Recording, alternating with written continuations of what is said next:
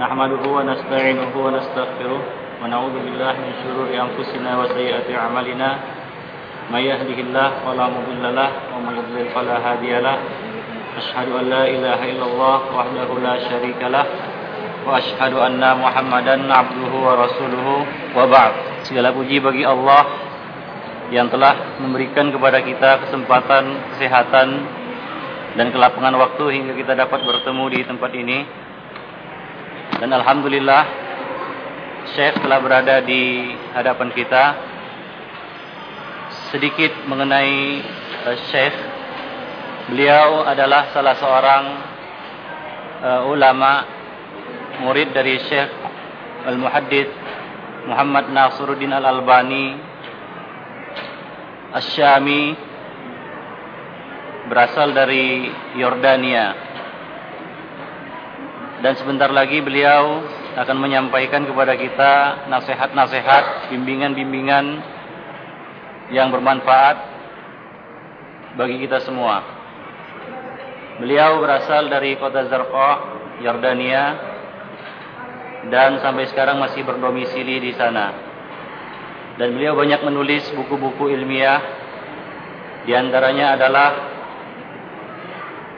kitab yang sudah tidak asing lagi sifat som Nabi yang beliau tulis bersama Syekh Salim bin Al-Hilali. Dan untuk membersihkan waktu, marilah kita dengarkan bersama-sama nasihat dan bimbingan dari Syekh Ali Hasan Al-Halabi. Kepada Syekh kita persilahkan. Bismillahirrahmanirrahim. Innal hamdalillah nasta'inuhu wa ونستغفره ونعوذ بالله من شرور أنفسنا وسيئات أعمالنا. من يهده الله فلا مضل له ومن يضلل فلا هادي له. وأشهد أن لا إله إلا الله وحده لا شريك له وأشهد أن محمدا عبده ورسوله. أما بعد فإن أصدق الحديث كلام الله وخير الهدي هدي محمد صلى الله عليه وسلم وشر الأمور محدثاتها وكل محدثة بدعة وكل بدعة ضلالة وكل ضلالة في النار. وبعد فإننا نحمد الله تبارك وتعالى أن جعلنا مسلمين ونحمده جل وعلا أن جعلنا من أتباع سنة نبيه صلى الله عليه وآله وسلم. إذ إن الزمان يدور دورته ليرجع الحال من بعد كما كان من قبل. فالأمة قد وقعت في تفرق كما قال النبي صلى الله عليه وآله وسلم. افترقت اليهود على إحدى وسبعين فرقة وافترقت النصارى على ثنتين وسبعين فرقة وستفترق أمتي على ثلاث وسبعين فرقة كلها في النار إلا واحدة. قالوا من هي يا رسول الله؟ فقال عليه الصلاة والسلام هي التي على مثل ما أنا عليه اليوم وأصحابي. هكذا حال الأمة اليوم. افتراق وشقاق ونزاع إلا من رحم الله تبارك وتعالى.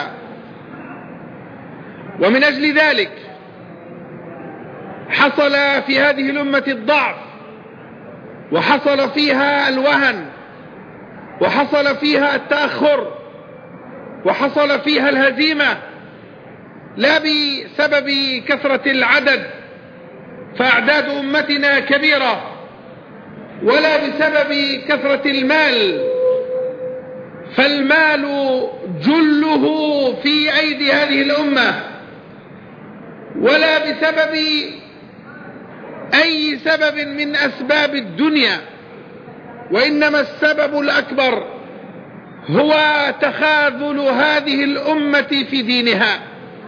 وضعفها في يقينها وهوانها على ربها بسبب هذا البعد الشنيع وبسبب هذا التنازع الفظيع Syekh memulai hadarah ini dengan menyampaikan mukaddimah sebagaimana biasa sungguhnya segala puji bagi Allah kita minta pertolongan kepadanya minta perlindungan kepadanya dan kita berlindung dari keburukan jiwa ada diri-diri kita dan kejelekan dan sebaik-baik petunjuk adalah uh, sunnah Rasulullah sallallahu alaihi wasallam. Seburuk-buruk perkara adalah yang diada-adakan. Dan setiap yang diada-adakan itu adalah bid'ah. Dan setiap bid'ah adalah sesat. Dan setiap kesesatan pasti masuk neraka. Kemudian Syekh mengungkapkan kepada kita alhamdulillah segala puji bagi Allah Subhanahu wa taala yang telah menjadikan kita kaum muslimin orang-orang muslim dan menjadikan kita sebagai pengikut sunnah sunnah Rasulullah sallallahu alaihi wasallam. Sesungguhnya zaman terus bergulir dan akan kembali kepada asal kembali kepada seperti zaman-zaman yang telah lalu. Realita yang kita hadapi adalah umat terpecah belah menjadi ber, menjadi bergolong-golongan sebagaimana yang disabdakan oleh Nabi sallallahu alaihi wasallam dalam hadis perpecahan umat bahwa Yahudi terpecah belah menjadi 70 71 golongan Nasrani terpecah menjadi 72 golongan dan umat ini akan terpecah belah menjadi 73 golongan. Semuanya berada dalam neraka kecuali satu. Para sahabat bertanya siapakah yang satu itu ya Rasulullah? Rasulullah wasallam menjawab yaitu golongan yang berada di atas petunjuk Rasulullah, petunjukku dan petunjuk sahabat-sahabatku. Demikianlah realita, realita umat yang kita hadapi, yaitu perpecahan. Kecuali orang-orang yang dirahmati Allah subhanahu wa ta'ala. Akibat dari perpecahan itu adalah kelemahan, kemunduran, dan kekalahan. Bukan karena kuantitas kita, dan bukan juga karena kekurangan harta, dan bukan juga karena sebab-sebab dunia.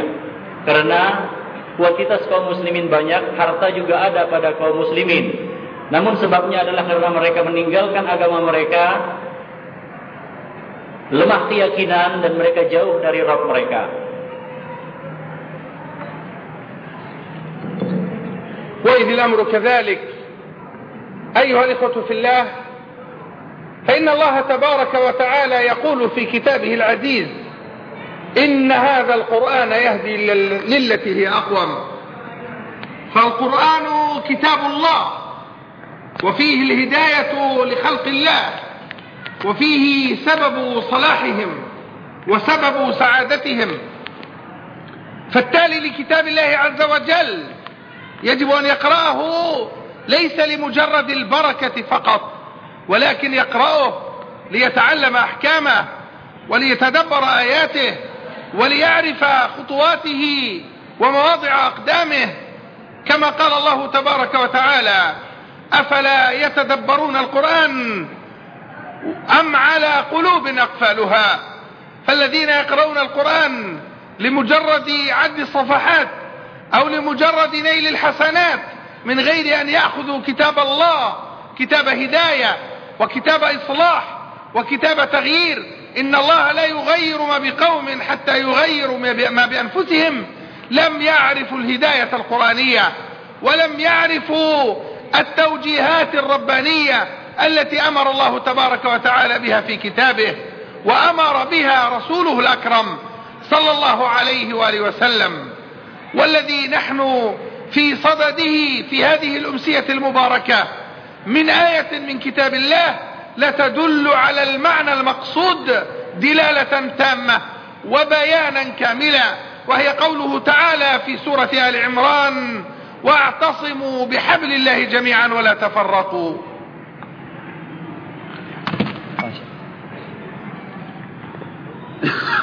Demikianlah keadaan umat kita sekarang ini.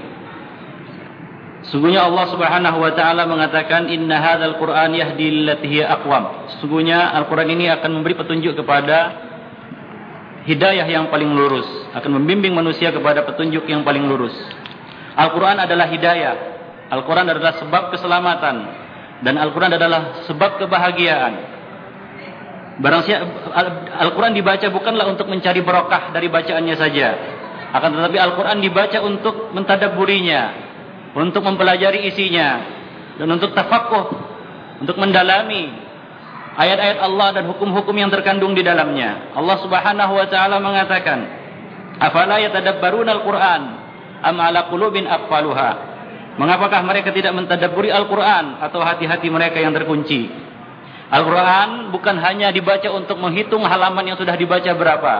Atau untuk mencari berkah dari bacaannya.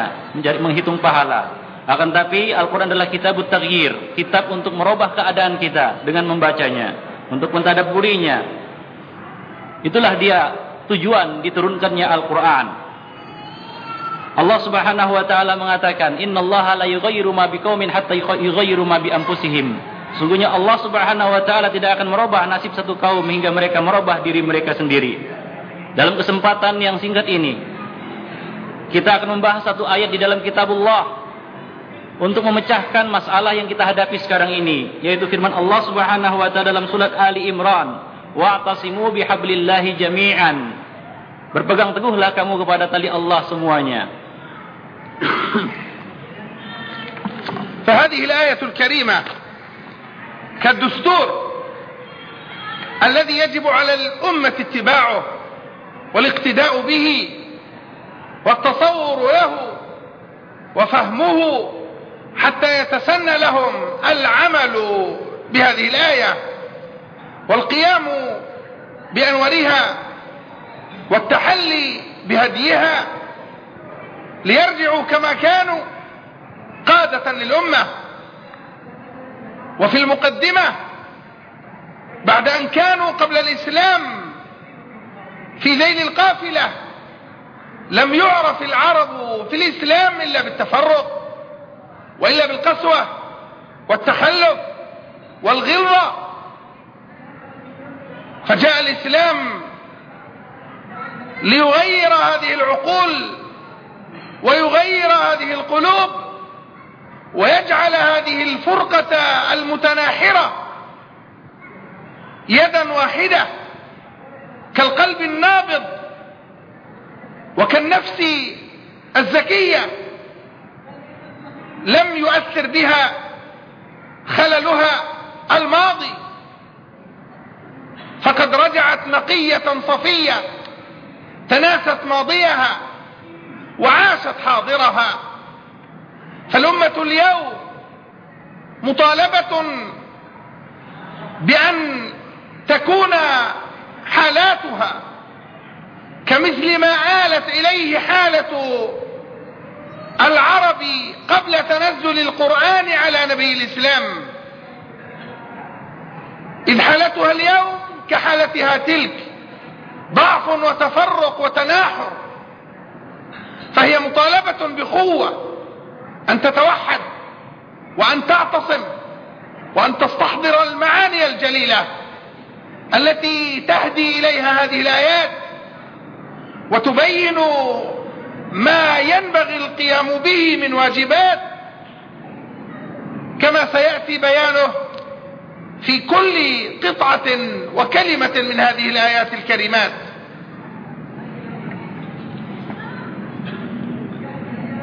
Ayat ini merupakan undang-undang yang wajib diikuti, harus dipahami dan kemudian diamalkan agar umat ini menjadi pemimpin, menjadi umat terdepan sebagaimana generasi-generasi mereka yang telah lalu.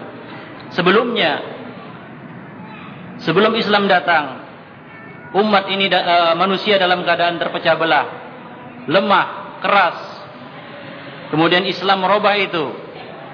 Dari perpecahan menjadi persatuan. Dari kekurangan menjadi kesempurnaan. Umat dituntut. Umat sekarang ini. Umat Islam sekarang ini dituntut. Sebagaimana dituntutnya manusia-manusia sebelum datangnya Al-Islam. Agar, agar keadaan mereka berubah. Sebagaimana berubahnya keadaan umat sebelum datangnya Islam. فالله تبارك وتعالى يبتدئ الآية الكريمة ببيان الأصل الذي مهما ذهبنا ومهما رحنا ومهما جئنا لا يجوز إلا أن نرجع إليه ولا ينبغي إلا أن نجتمع عليه وهو قول الله تبارك وتعالى واعتصموا بحبل الله جميعا ولا تفرقوا. هذا هو الأصل. فالآية الكريمة ابتدأت بالأمر بالاعتصام. واعتصموا. والاعتصام أمر بالتوحد. وأمر باجتماع الكلمة. وأمر بالتكامل. ولكن هذا التوحد. ولكن هذا التكامل. ولكن اجتماع الكلمة هذه لا يكون على حزبية أو عصبية أو إقليمية أو وطنية أو أي أهداف دنيوية وإنما هذا الاعتصام المأمور به إنما هو بحبل الله أي بدين الله بكتاب الله وسنة رسول الله صلى الله عليه وسلم. واعتصموا بحبل الله. كما قال النبي عليه الصلاة والسلام تركتكم على مثل البيضاء نقية. ليلها كنهارها. لا يزيغ إلا عنها إلا هالك. وكما قال عليه الصلاة والسلام تركت فيكم أمرين. لن تضلوا ما تمسكتم بهما كتاب الله وسنتي. Allah subhanahu wa ta'ala memulai ayat itu dengan menjelaskan kaidah kaidah asal dan asas yaitu perintah untuk berpegang teguh. Perintah untuk berpegang teguh dengan tali Allah subhanahu wa ta'ala yaitu perintah untuk bersatu bersatu padu.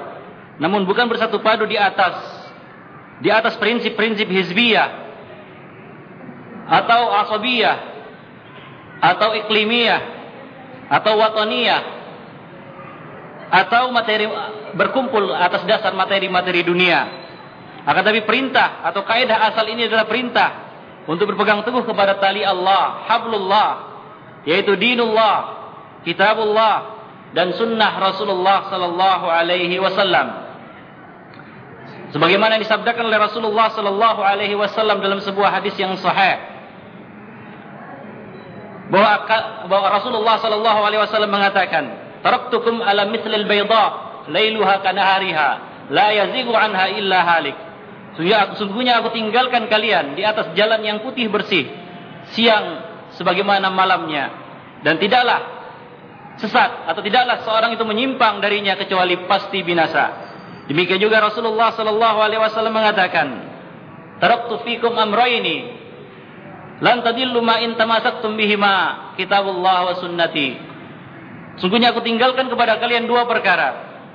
Kalian tidak akan sesat selama kalian berpegang teguh dengan keduanya, yaitu kitabullah dan sunnah Rasulullah sallallahu alaihi wasallam. ولم يكتفي النص القرآني بذكر الأمر بالاعتصام وأن هذا الاعتصام لا يكون إلا على حبل الله ولن يكون حبل الله سبيل تفريق ولا سبيل تشقيق ولا سبيل تمزيق وإنما حبل الله سبيل وحدة واتحاد واعتصموا بحبل الله ثم قال جميعا أي مجتمعين على هذا الاعتصام بالكتاب والسنة. فلو أن النص القرآني فقط واعتصموا بحبل الله لكان هذا بابا لأهل الأحزاب أن يتحزبوا وأن يفرقوا الأمة وأن يشتتوها أكثر وأكثر.